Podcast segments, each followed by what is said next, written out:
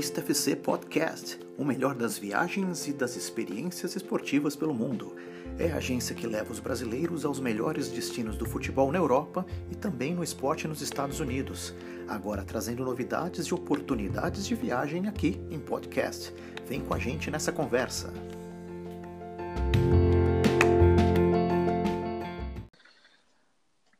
Amigos e amigas, esse é o Turista FC Podcast, nosso episódio número 7. A gente está aqui mais uma vez para falar de esporte e de experiências de viagens. Mais uma vez estou acompanhado aqui do João Paulo Fernandes, executivo do grupo JPM Viagens. Tudo bem, João? Tudo bom, Bruno? Mais uma vez aqui reunidos, gerando conteúdo de qualidade para os nossos clientes, amigos e fãs de esporte em geral. E hoje com uma presença para lá de ilustre. Né? Muito feliz aqui com esse convidado, tá disponibilizado esses, tem, esses minutinhos aqui do tempo dele, nesse período de pandemia. Júnior Coimbra, grande organizador do Jogo das Estrelas. Vai ser um prazer bater esse papo hoje. Pois é, um episódio especial. Júnior Coimbra, organizador do Jogo das Estrelas, apresentador do Rap 77 no YouTube, na internet, filho do Zico e talvez o torcedor mais ilustre do Guarani de Campinas. Tudo bem, Júnior? Tudo bom, Bruno? Tudo bom, João? Obrigado aí pelo convite. É um prazer participar com vocês. E saber que eu sou convidado número 7, melhor ainda, né? Que você sabe que 7 é meu, meu número de sorte aí. Na, na, no futebol eu só jogava com a 7, né? Mesmo quando eu jogava de meia ali, eu não queria 10, eu queria 7. Então, até hoje na minha pelada, 7 é meu número. Então, é, melhor ainda, né? Meu programa, você sabe que é 77, eu nasci em 77. Então, é, tô, tô, agora eu tô mais à vontade ainda, sabendo que eu sou o episódio 7. Foi de propósito, Júnior. A gente, a gente ia te chamar pro primeiro, mas eu falei, deixa pro sétimo que ele vai gostar. Pô, pô melhor ainda. Assim, aí sim, agora é perfeito. Bom, Júnior, Jogo das Estrelas, um evento que está a cada ano cada vez maior. Esse ano, como é que vai ser aí? A pandemia já atravessou todo mundo aí, mas vocês estão otimistas aí com a organização desse ano? Olha, é complicado, né? Assim, a gente tem, tem tido diversas reuniões e conversas em relação a isso. É um momento ainda um pouco de indefinição, porque até com patrocinadores, até com de você organizar datas, porque tem algumas coisas aí que, que, que, são empecilhos aí que a gente tem que pensar bem e, esperar também, né? Alguns meses aí para ver o que, que vai acontecer. Agora, hoje é muito difícil ainda você visualizar, mesmo que seja só em dezembro, ainda tem seis meses, mais um evento com, com 50, 60 mil pessoas, nem que fosse 5 mil pessoas, assim, é difícil hoje a gente visualizar isso, né? É complicado. É um evento que, como você disse, já está há muitos anos, é um evento hoje considerado o maior evento de, de, de, futebol de fim de ano no Brasil, graças a Deus, um dos maiores do mundo, talvez, e, e até porque o calendário aqui é diferente, né? A gente termina mesmo em dezembro, então é, aqui, enquanto está acabando, na Europa está no meio do no meio da temporada, mas é, hoje, é, graças a Deus, o nosso evento é, é sempre considerado o maior, o, né, o mais grandioso aí de todos eles, que todo mundo gosta de vir e participar e é um evento que ajuda muita gente, né? A gente, né, é um evento beneficente que a gente ajuda várias instituições, vários projetos de caridade, então assim, é muito legal. E quanto a isso, eu não tenho nem muita preocupação, até porque é, conseguir arrecadar uh, fundos, arrecadar é, para essas instituições, a gente vai conseguir através de campanhas e tal. Isso é, o, isso é o de menos. Eu acho que a gente consegue com uma, com uma campanha de solidariedade aí das pessoas e tal. Agora, para fazer o jogo, né? É um evento que está há 16 anos aí, são 16 anos ininterruptos, assim, é, ininterruptos. A gente não, nunca parou, mesmo quando teve que sair do Rio, teve que ir para São Paulo, quando a gente não tinha estádio. É, então, é, essa é a única coisa assim que me deixa um pouco aflito, me deixa um pouco ansioso de saber que pode acontecer de você ter que fazer um evento de repente de portões fechados. É, é muito complicado, né? Mais uma coisa sentimental mesmo de quem de quem faz o evento há muitos anos e nunca parou em nenhum ano por, por motivo nenhum. E olha que a gente já teve assim problemas todo ano sempre tem uma surpresa. Às vezes é o estádio, às vezes é é, que nem aconteceu quando o Flamengo foi para aquela final da. Ah, meu Deus, qual foi a final da. Não foi Libertadores, não, a final aquela com o Independente, lembra que a torcida do Flamengo. Foi da Sul-Americana, Sul Copa Sul-Americana. Da Sul-Americana, e aí aquilo ali destruiu o estádio e tal, e, e aquilo ali foi bem complicado. Então, assim, todo ano, é, não vou dizer todo ano, mas quase todo ano tem alguma, alguma surpresa que aparece que a gente fica com medo de, de, de o que vai acontecer e tal, mas é uma, é uma coisa, é um desafio sempre, né? Mas esse ano é um ano muito atípico, né? A gente está passando por um momento aí muito complicado e, e realmente tem várias coisas aí que a gente tem que aguardar para ver o que vai acontecer. Bom, e o pessoal sabe que tua relação, você é filho do Zico, mas como é que a organização do jogo pintou na tua vida? Foi desde o começo? Como é que isso caiu no teu colo e virou aí teu, uma grande missão na tua vida? É, é, é como se fosse o meu filho, né? É, meu primeiro filho, acho que foi o Jogo das Estrelas. Eu, eu na verdade, foi quem é, criou o evento. O evento, assim, é todo, todo vindo da minha cabeça. É, eu, quando, quando parei de jogar futebol em 2003 e em 2004 eu comecei a tomar conta do CFZ, é, um preparador físico e um outro uh, treinador lá do centro de futebol, eles vieram falar comigo o que, que, eu achava de movimentar o centro de futebol, fazer um jogo bem lá. É, até porque o centro de futebol é, é, relativamente pequeno, né? Você tem ali um, um, mini estádio ali, mas que dá umas mil, mil e poucas pessoas. E eu achei legal a ideia deles, pô, vamos fazer um, um joguinho beneficente aqui, chamar uns caras, chamar uns jogadores. Então começou assim. Mas como eu viajo muito, eu estou sempre fora e eu morei fora muitos anos, eu tinha várias ideias assim em relação a isso.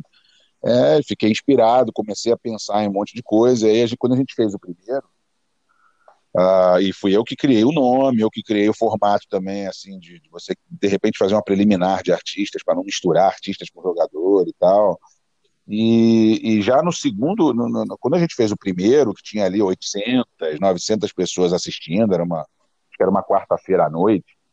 E aí eu, eu gostei daquela ideia, falei assim, pô, eu podia transformar isso num negócio maior na minha cabeça. Então, no ano seguinte, pô, passou assim muito tempo, né, 10, 11 meses depois, é, eu comecei a pensar no que tá ali que, que, que, seria que seria diferente assim das outras peladas de fim de ano. E aí foi quando eu tive a ideia de chamar o Maradona, que era uma ideia meio louca no início, mas assim, a gente não tinha dinheiro, não tinha nada, e ele é um cara que, para eventos assim, ele cobra muito alto e tal, e a gente conseguiu o contato. A princípio não tinha como, mas faltando um dia para o evento, pro segundo, do, do segundo ano, em 2005, a ex-mulher dele ligou para a gente e falou assim: Ó, oh, Maradona, por causa do Zico, por causa de vocês e tal, disse que até iria se você levasse sete amigos dele e tal, não sei o que. Eu falei, cara, agora, isso foi um dia antes, de manhã. E aí, à noite, eu já estava no aeroporto buscando ele, vindo de Buenos Aires. E aí, quando ele veio, a, notícia se espalhou muito rapidamente, e aí tinham mais de quase 3 mil pessoas no centro de futebol no dia seguinte. Então, com isso, eu consegui uma mídia para o terceiro ano que foi bacana. Aí foi quando o Sidorf veio no terceiro ano. Eu montei uma arquibancada no centro de futebol para 7 mil pessoas. Naquela época a gente cobrava quilo de alimento, né? Que era uma coisa mais assim. É, que, que dava para dava se fazer num espaço pequeno, né? E de repente, cara, a gente botou de manhã, à tarde já não tinha mais nenhum ingresso. Então, foi quando eu resolvi levar para o Maracanã no ano seguinte, mesmo mesmo com a minha equipe toda contra, mesmo com meu pai contra, dizendo que eu era maluco, que pô, você, né, a gente não vai ter um público suficiente, o Maracanã é muito grande e tal. E, e, aí eu com a cara e com a coragem falei, não, vamos levar e vamos, vamos montar uma equipe, vamos fazer tudo. E, e aí a gente já colocou 40 mil pessoas e e no sexto ano do evento, que foi o terceiro no Maracanã, a gente já tinha quebrado o recorde de um jogo beneficente no Brasil, que foram 72 mil pessoas. Então, assim, é, foi tudo uma coisa visualizada por mim, né, dentro de uma ideia que, que trouxeram para mim ali de um jogo beneficente pequeno, eu comecei a pensar em dar voos ma maiores e mais altos, e aí, de repente, fui transformando, né, com a ajuda do meu, do meu sócio, Marcelo Salim, com a, o pessoal que trabalha comigo, a Fania, minha equipe lá, e, e aos poucos a gente foi, o evento foi crescendo, crescendo, e é, é, é difícil você encontrar um evento com 16, 17 anos que no 15º, no 16º ano está maior do que era antes, né? Então, assim, é, é, normalmente tem eventos que quando chegam nessa, né, né, né, nesse tempo, nessa idade, já começam a cair. Né? O nosso é o contrário, o nosso cada vez maior. Então, isso é, um, é motivo de muito orgulho para mim. E, João, como é que é para vocês aí do Turista FC de poder agora, nos últimos anos, ter participado desse evento que já está tradicional no final do ano no calendário, não só do Rio de Janeiro, mas como no, do próprio Brasil, do esporte brasileiro? Para nós, uma grande honra, né? Eu conheci o Júnior há dois anos e pouco atrás, apresentado pelo Birabelo. E aí a gente teve uma feliz coincidência que a Fanny, que ele citou aí anteriormente, que trabalha na organização do jogo, é uma grande amiga minha de anos, da minha família, e a gente não, na realidade, nem sabia disso. A apresentação veio através do Bira, a gente se conheceu numa final de Champions, que o Zico até comentou pelo Esporte Interativo, a gente assistiu junto num evento do Turista FC, e ali a gente começou a bater um papo e acabou surgindo essa oportunidade de, de parceria. Para a gente foi muito bom, muito gratificante fazer parte de um evento dessa magnitude. É, trouxe uma visibilidade muito boa para o projeto. E, além de tudo, como o Júnior bem citou, né, não é só um evento, além da grandiosidade do evento, você ainda tem uma causa social é, por trás disso tudo que deixa a gente muito muito feliz né, com isso tudo. Eu vi o, o, o, o Júnior trazendo uma grande estrela internacional para cantar no intervalo. Ou seja, fazer parte disso para a gente é um prazer e uma honra muito grande. É, vou acrescentar aí no que você está falando, João, que assim, duas coisas, né? Uma, você falou aí da artista internacional, vocês chegaram bem na época que, que a gente começou esse, essa, essa ideia de, de, de trazer artistas internacionais, porque a gente, a gente começava com, com escola de samba, na época que até a Imperatriz homenageou meu pai e tal, então foi uma ideia, pô, vamos levar a, a Imperatriz para tocar lá no, no meio do, entre o jogo dos artistas e o jogo principal. E aí, no ano seguinte eles voltaram e a gente fez escola de samba uns três anos, eu falei, pô, eu queria trazer uma, uma, uma, um cantor, uma cantora de fora, alguém que. Aí todo mundo, pô, por que de fora? Por que internacional? Por que, que não pode ser alguém no Brasil? Eu falei, porque eu queria internacionalizar o evento. A gente sempre traz jogadores estrangeiros. Então, assim, é, você colocar um artista nacional é muito bom para o público daqui, para todo mundo, mas para fora do Brasil as pessoas não conhecem. Então, acho que iniciando com um artista internacional, e a gente não poderia começar em, em maior, um estilo maior do que o irmão do Michael Jackson, né, o Jermaine Jackson, do Jackson 5, que veio é, e cantou, e aí no ano seguinte a gente trouxe a Iggy Azalea, que foi né, a rapper australiana, que é uma cantora que já fez música com a Jennifer Lopes, com a Anitta, com tanta gente bacana, e foi um super show. E aí vocês já estavam junto com a gente, né? O turista já estava com a gente, acho que na época só da IG, né? Não foi do Germain, acho que vocês não. É, a gente entrou exatamente no, no ano da IG, Júnior. É, é, e foi, foi muito desafiador trazê-la por conta. Tá, é, pela natureza do evento, como você citou, o Maradona às vezes confirma um pouco mais em cima, e foi muito é, prazeroso ver tudo aquilo acontecer. Poxa, foi muito legal, foi muito legal para a gente foi, participar. Ela, ela é diferente porque não é uma cantora só, ela vem com dançarinas e tal, uma equipe grande. Então vocês ajudaram muito nesse, nesse processo. E, e, e, falando do Turista FC, a outra coisa que eu quero falar. Depois da IG, a gente trouxe a Vanessa da Mata, né? Esse ano, que é uma, é uma cantora brasileira, mas internacionalmente conhecida e tal. Então, assim, foi. Verdade. Foi, foi muito legal também. Foi um super show, né? O dela é, que o Maracanã inteiro cantou junto e tal. Só que o, o, o, Turista FC, quando a gente, quando eu comecei o meu programa, o Rap 77, é, como eu tenho um estúdio aqui na Barra e a gente trouxe muita gente boa para fazer as entrevistas, o Turista FC me ajudou no meu projeto de, de fazer as entrevistas fora do Brasil. Então, eu fui para os Estados Unidos, né, e fiz 17 entrevistas lá a primeira vez. Na segunda vez eu fiz mais umas oito ou dez, não sei, não me lembro e tudo junto com o apoio do Turista FC, que foi muito importante para mim, importante para o meu projeto e que ajudou a construir essa, essa base aí, né, essa, é, legal que, que, que, a gente tem hoje para poder é, falar com outras pessoas também, né, apresentar o programa, e isso, isso foi muito, bem, muito, muito legal para mim. Feliz demais e... de fazer parte disso. É, pode, pode continuar, Bruno, era só, pra, só esse parênteses mesmo. Pois é, uma, uma história de sucesso e queria pedir para o Júnior, um, em tom de curiosidade, né? Ele estava falando do, das dimensões que o evento tomou no, nos últimos 16 anos, né? virando nacional para internacional. Queria te pedir, na medida do possível, eu sei que imagino que tem histórias que, que não dá para contar, mas que você contasse um pouco para a gente do, dos perrengues e dos desafios de organização. Até você citou aí o show da, da IG, né? Teve um, um episódio aí da, de uma dançarina que desmaiou, né? Queria que você contasse algumas historinhas assim para o nosso público, por favor. É, o evento, ele, ele, apesar de ser em dezembro, e é um evento de um dia só, é lógico que eu não vou comparar com, com o Carnaval, por exemplo, com o Rock in Rio, que você tem ah, né, uma semana, às vezes, cinco dias, quatro dias de evento.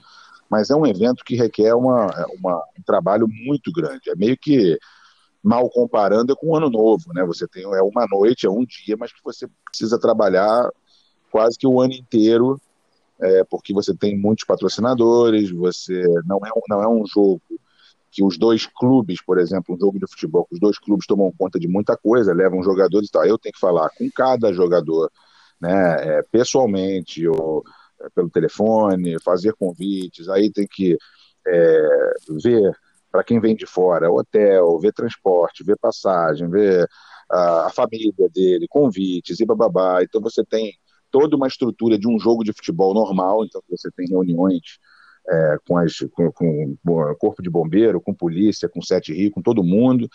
Quer dizer, é, é, é um trabalho enorme, mas que, diferentemente de um jogo normal, você precisa cuidar como se você estivesse trazendo pessoas para um, um, né, um ano novo, para um mesmo para um carnaval, para alguém, você está tá deslocando essas pessoas todas para um casamento assim, mas gigante, né? Então assim, você é, é muita coisa para se cuidar é, os patrocinadores, como muitos deles, não são patrocinadores de campeonatos, são patrocinadores só naquele dia. Então a gente, às vezes, em fevereiro, março, já está é, tendo reuniões falando sobre isso, e aí, a partir de, sei lá, junho, julho, começa o trabalho bem, bem árduo mesmo, bem complicado. E lógico que fazer evento, eu sempre digo, que é uma arte de você esconder os erros, de você apresentar para as pessoas uma coisa bonita e uma coisa que, aos olhos das pessoas, não tem nenhum defeito, né? O mínimo de defeito, né? Então, quando você acaba ali, sabendo um monte de problema que a gente passou, e a pessoa olhar e falar, cara, que evento perfeito, não teve um erro e demais, a gente até começa a rir, né? Agradece, fica todo feliz, mas a gente olha um para o outro com aquela cara de quem diz, nossa, você mal sabe ele que, o que já passou. Então, assim, a gente teve tantos episódios. Esse da IG foi uma coisa assim foi mais assustadora porque foi ao vivo, né? A gente estava ali no meio da performance, quer dizer, não foi antes, nem ah, um dia antes, não foi de manhã, não foi, não foi na hora, né? Na hora do show, a, a dançarina teve uma, uma convulsão, um ataque epilético, né? Pô, devido à luz, a gente, ela tem problema já, a gente já, já, já soube, a gente ficou sabendo depois disso que ela já tinha uma tendência de, de quando faz a performance é, é, é, de noite, né, quando a luz é muito forte, tinha uma luz que vinha debaixo do palco assim. Então a gente não sabia disso, quer dizer, acho que nem a cantora parece que sabia desse problema da dançarina. Então ela teve um ataque e foi assim, para a gente foi horrível, porque a gente estava ali dentro, estava dentro do campo, né, e todo mundo correndo e aquela loucura. E graças a Deus a, a gente conseguiu né, tirar ela a tempo, a ser atendida. A cantora, a Ig, continuou a performance, foi bem bacana mas é óbvio que tem aquela preocupação. Então, se a gente já teve tantos episódios, é, o, o, primeiro ano que nós fizemos no Maracanã, que foi em 2007, é, é tanta coisa na cabeça para a gente ver que na hora que ia começar o jogo dos artistas, que é tipo duas horas e pouco antes do jogo principal, os times entraram em campo e quando a gente alguém pediu cadê as bolas, não tinha bola, todo mundo esqueceu da bola. Aí, uniforme, tinha juízes, tinha, tinha patrocinador, tinha tudo, menos a bola. Que alguém da organização esqueceu de ver a bola. Simplesmente. Então a gente tem que achar duas bolas no Maracanã, uma num carro de um cara, outra em um projeto de uns índios que deram para ele lá em cima, encheram a bola.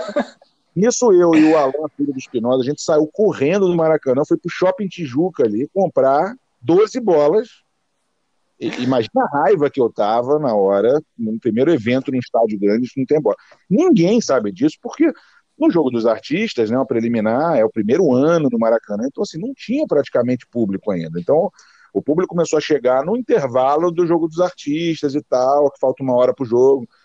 E, e, os artistas ficaram ali pensando: cadê a bola? Cadê a bola? Quando alguém trouxe uma bola lá de cima e botou no campo, o cara começa a jogar. Ninguém mal sabe o que. Pô, deve ter reclamado da bola, se não me engano, de alguém. que bola é essa? Então, assim, meia hora de jogo, já estava lá no Maracanã com 12 bolas. Eu acho que 20 e poucos minutos de, de jogo, já estava com 12 bolas lá novinhas em folha. Agora, ninguém, ninguém sabe disso, porque são coisas que acontecem em evento que. Quer dizer, isso, isso hoje depois daquele episódio, a bola é a primeira coisa que a gente vê. É, já teve um uniforme, na época do centro de futebol, já teve um uniforme que chegou, que veio de carro ou de São Paulo, sei lá, e chegou no dia do evento, assim, faltando horas para o evento. É uma coisa assim, a gente não tinha uniforme, então chegou, mas é, são, são desafios que muita. Quem, quem faz evento e está me ouvindo vai entender, porque são coisas assim que, se você pensar, são absurdas e que ninguém imagina e acontecem. Acontecem porque é muita coisa para se ver e sempre pode ter alguém que, que, que, pisa na bola, né? Que, que não consegue ver ou por algum motivo, a gente nunca sabe.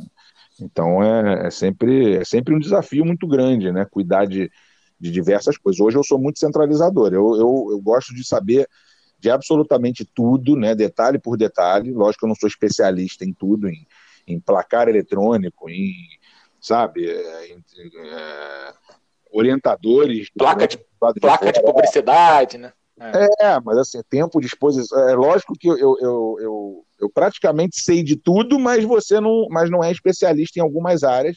Que a gente tem que confiar nas pessoas responsáveis. Mas assim, eu preciso saber de cada detalhe em todo lugar do Maracanã. E uma vez alguém me perguntou assim: ah, mas não é muita coisa, o que você cuida de jogar? Quando eu comecei a citar, já tinha mais de 60, 80, 100 itens, o cara, para, para, para, não quero mais ouvir, já, já não aguento mais. É muita coisa, é muita coisa mesmo. Então, é, é sempre um desafio muito grande.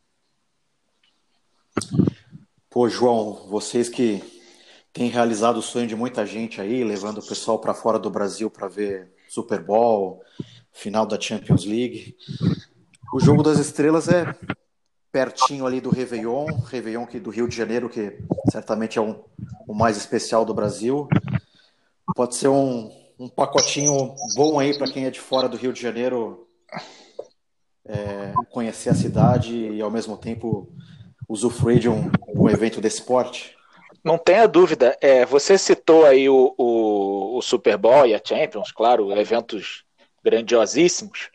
Mas esse, eu, eu sempre cito isso, já falei isso para o Júnior hum. e para o Salim, sócio dele. Esse ano a gente teve uma experiência de vender um número limitado de vagas eh, num pacote que a gente formatou, né, até um projeto piloto, é, de trazer pessoas de fora do Rio para um pacote específico com transfer para o jogo, lugar no camarote e um, um meet and greet com o Zico e um tour no Maracanã. É, eu digo para você que eu tive no intervalo do jogo principal, no camarote dessas pessoas que tinham participado do meet and greet antes do jogo. Nem em final de Champions, nem em Super Bowl, eu vi um clima daqueles que estavam naquele camarote naquele momento, assim. E isso, isso faz a gente ter certeza absoluta de que a nossa missão de transformar a vida das pessoas através de experiências esportivas está é, tá sendo cumprida com muito sucesso. E fazer parte disso é muito bom. É, as pessoas estavam assim absolutamente emocionadas. O Júnior sabe disso, eu já falei isso para ele. A gente trouxe uma família do norte do país. É, nossa, mas assim, o pai ele ele estava com uma foto que ele tinha tirado com o Zico, é, sei lá, 20, 30 anos atrás e o Zico autografou a foto para ele, mas assim, o cara tava num, num, Não interessa nada, não interessa jogo, não interessa camarote, aquilo ali ele falou, cara, hoje é o dia mais feliz da minha vida.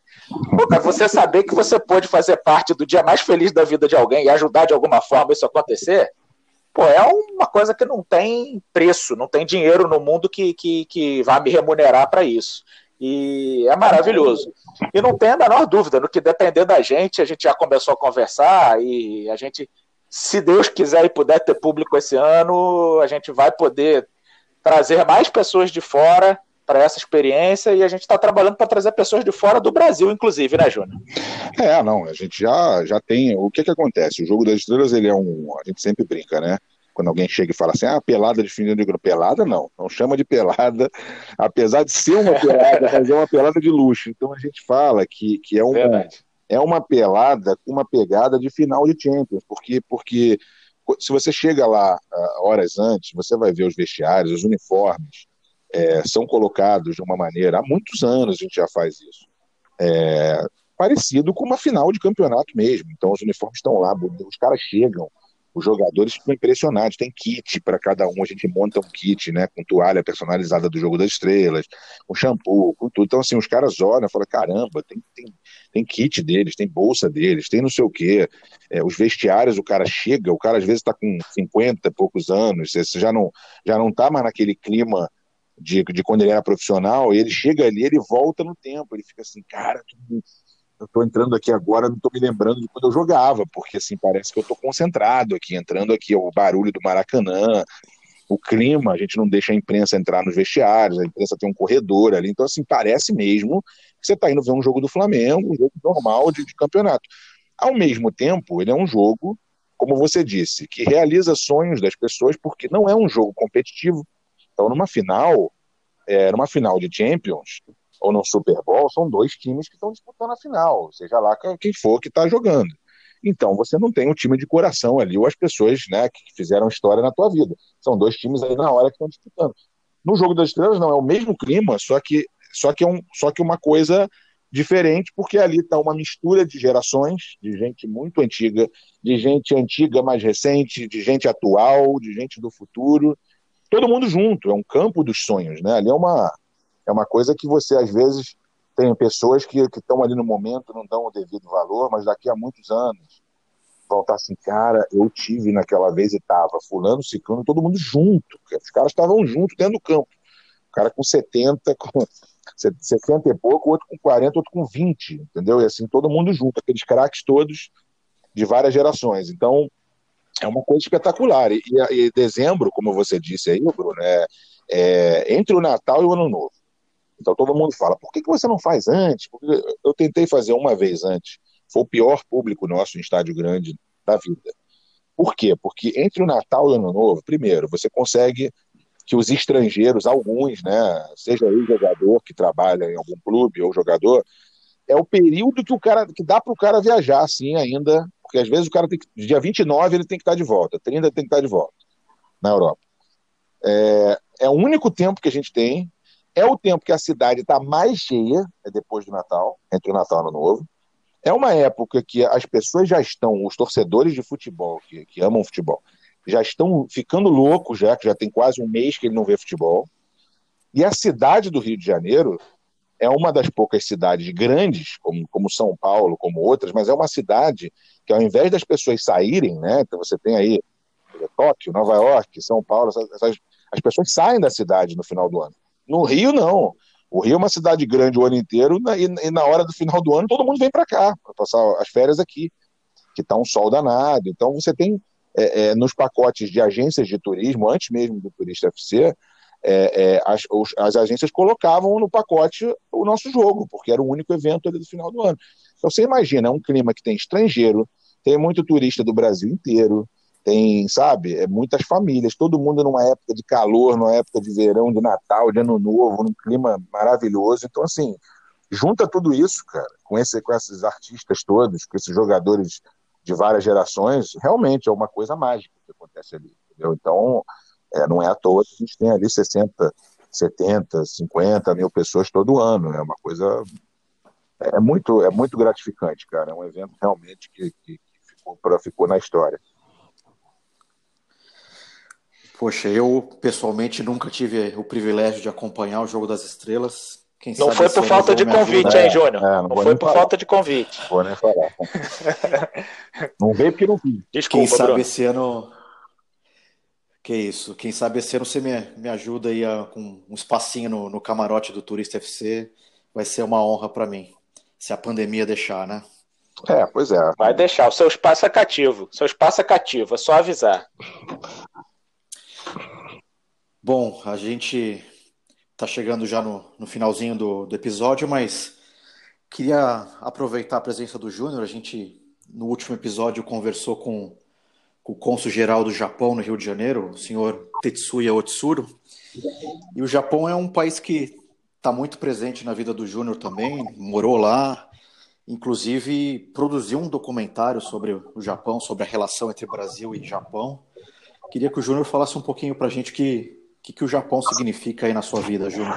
Ah, o Japão é, hoje, como, como meu pai mesmo disse, nesse documentário que eu fui, eu tive o prazer de falar com ele lá no Japão também, né, de fazer com ele, ele, ele fala isso, que ele pede até desculpa para Portugal, mas que o Japão virou nosso segundo país da vida dele, né, porque tudo, devido a tudo que, que aconteceu na nossa vida, principalmente na dele, indo para o Japão em 91, para aquele desafio de, de, de não só voltar a jogar na época, né, ele tinha parado, mas para ajudar a profissionalizar lá o futebol no Japão. E a, a, maneira como o japonês acolheu né, o meu pai, acolheu nossa família, foi uma coisa assim, eu não, eu, quando eu morei lá de 92 a 94, eu não queria ter ido embora, é, quando a gente voltou para o Brasil em 94, e acabou que a gente construiu uma relação de muitos anos, eu voltei, quando eu joguei profissional, meu último clube foi no Japão, em 2003, eu joguei lá seis meses, e depois foi quando eu parei de jogar, tive diversas lesões e tal, mas assim, morei em outra cidade, né? Eu sempre tinha morado em Tóquio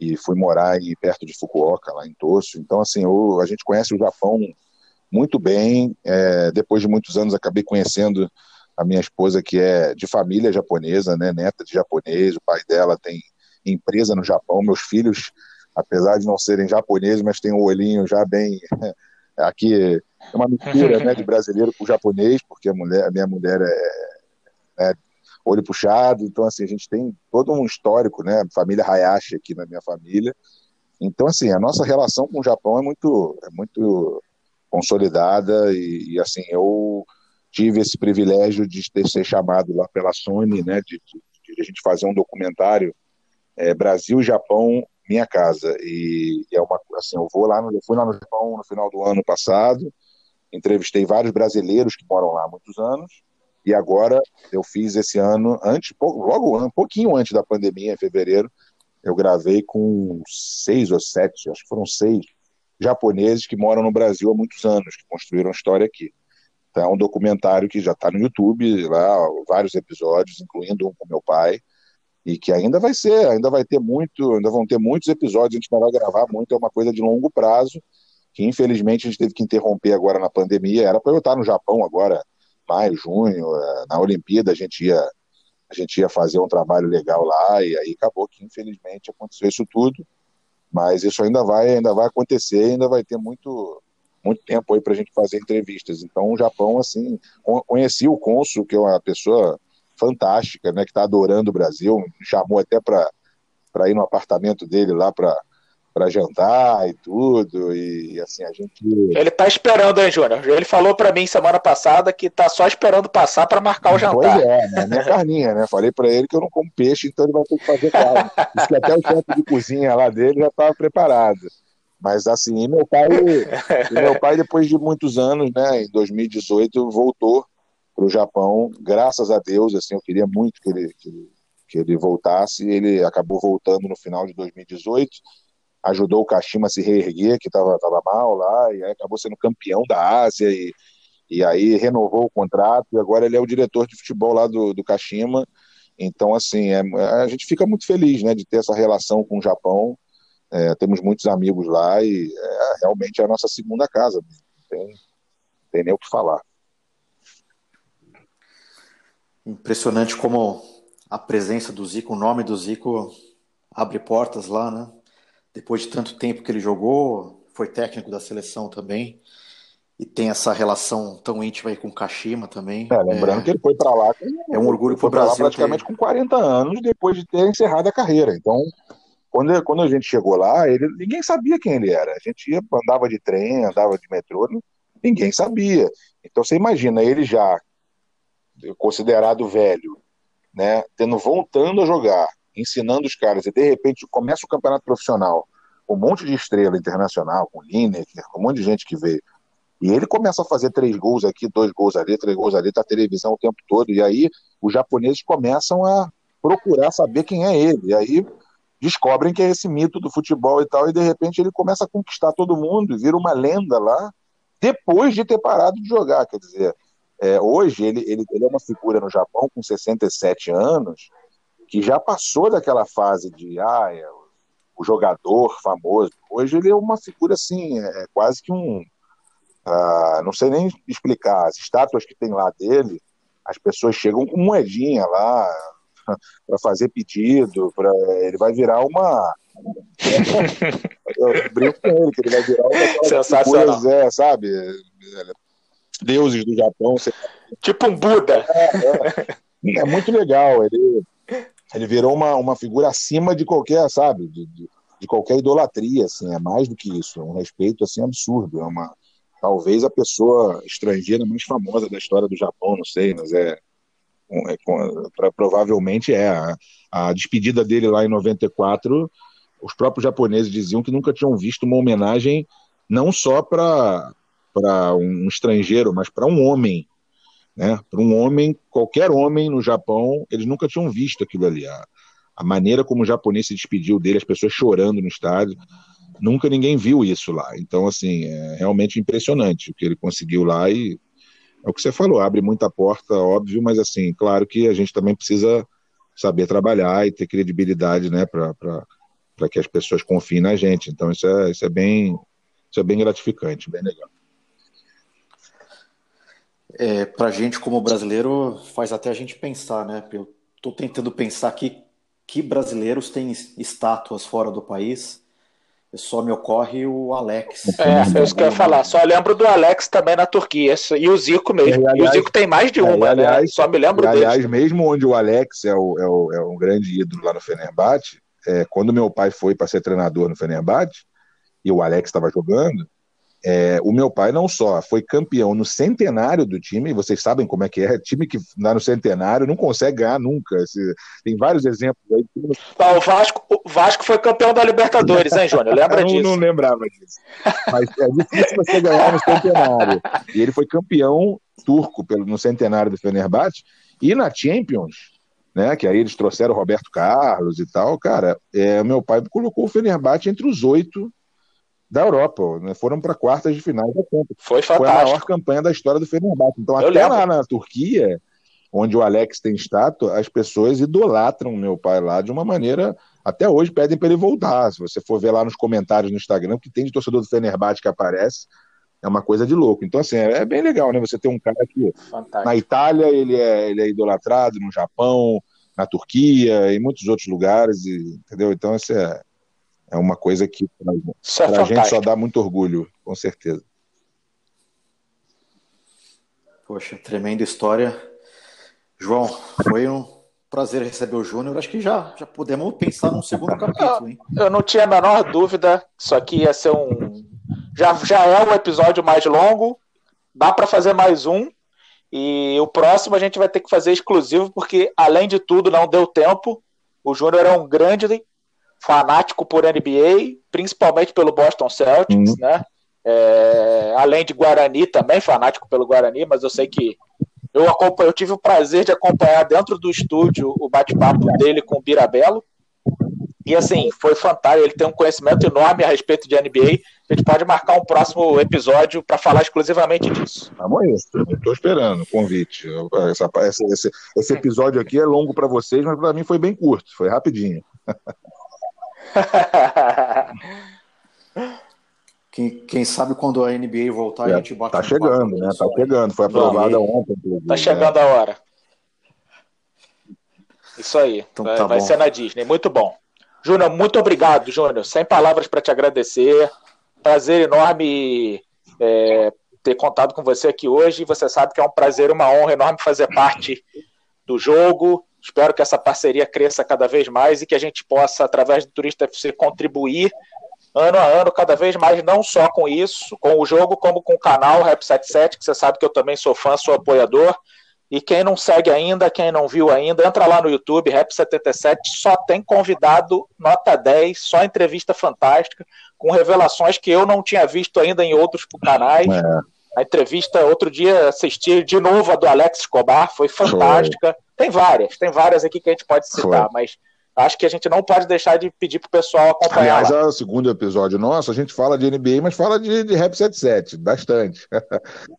vamos, Agora, vamos falar, claro, claro, é, é fantástico, é. é. um canal maravilhoso, aproveito... entrevistas, Rica Perrone, foi, fantástico. Foi, muita gente boa, muita gente né, de fora, vários jogadores, músicos, tudo, mas aí a gente vai ter muito tempo para falar disso aí numa outra ocasião.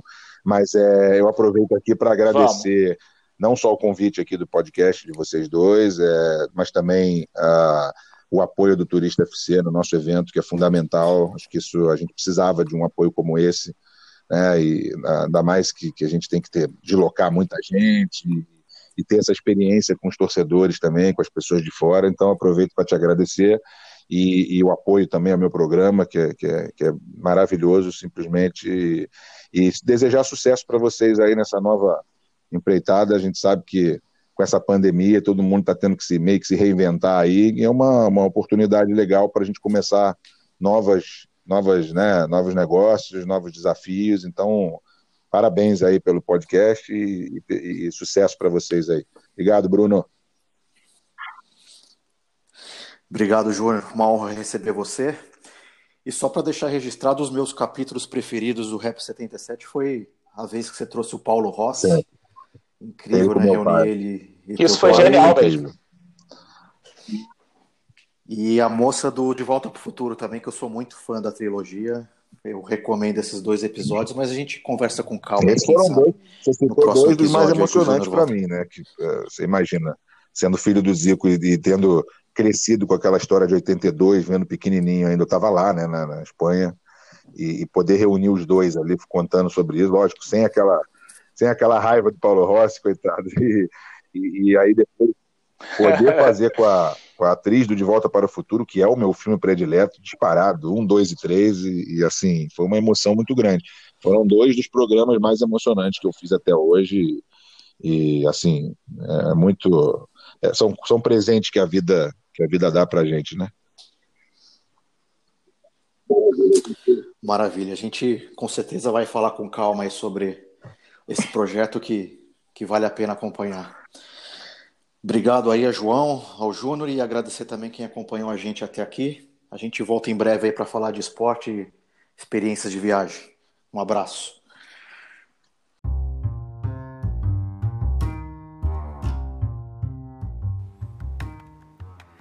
Para mais informações, acesse turistafc.com.br.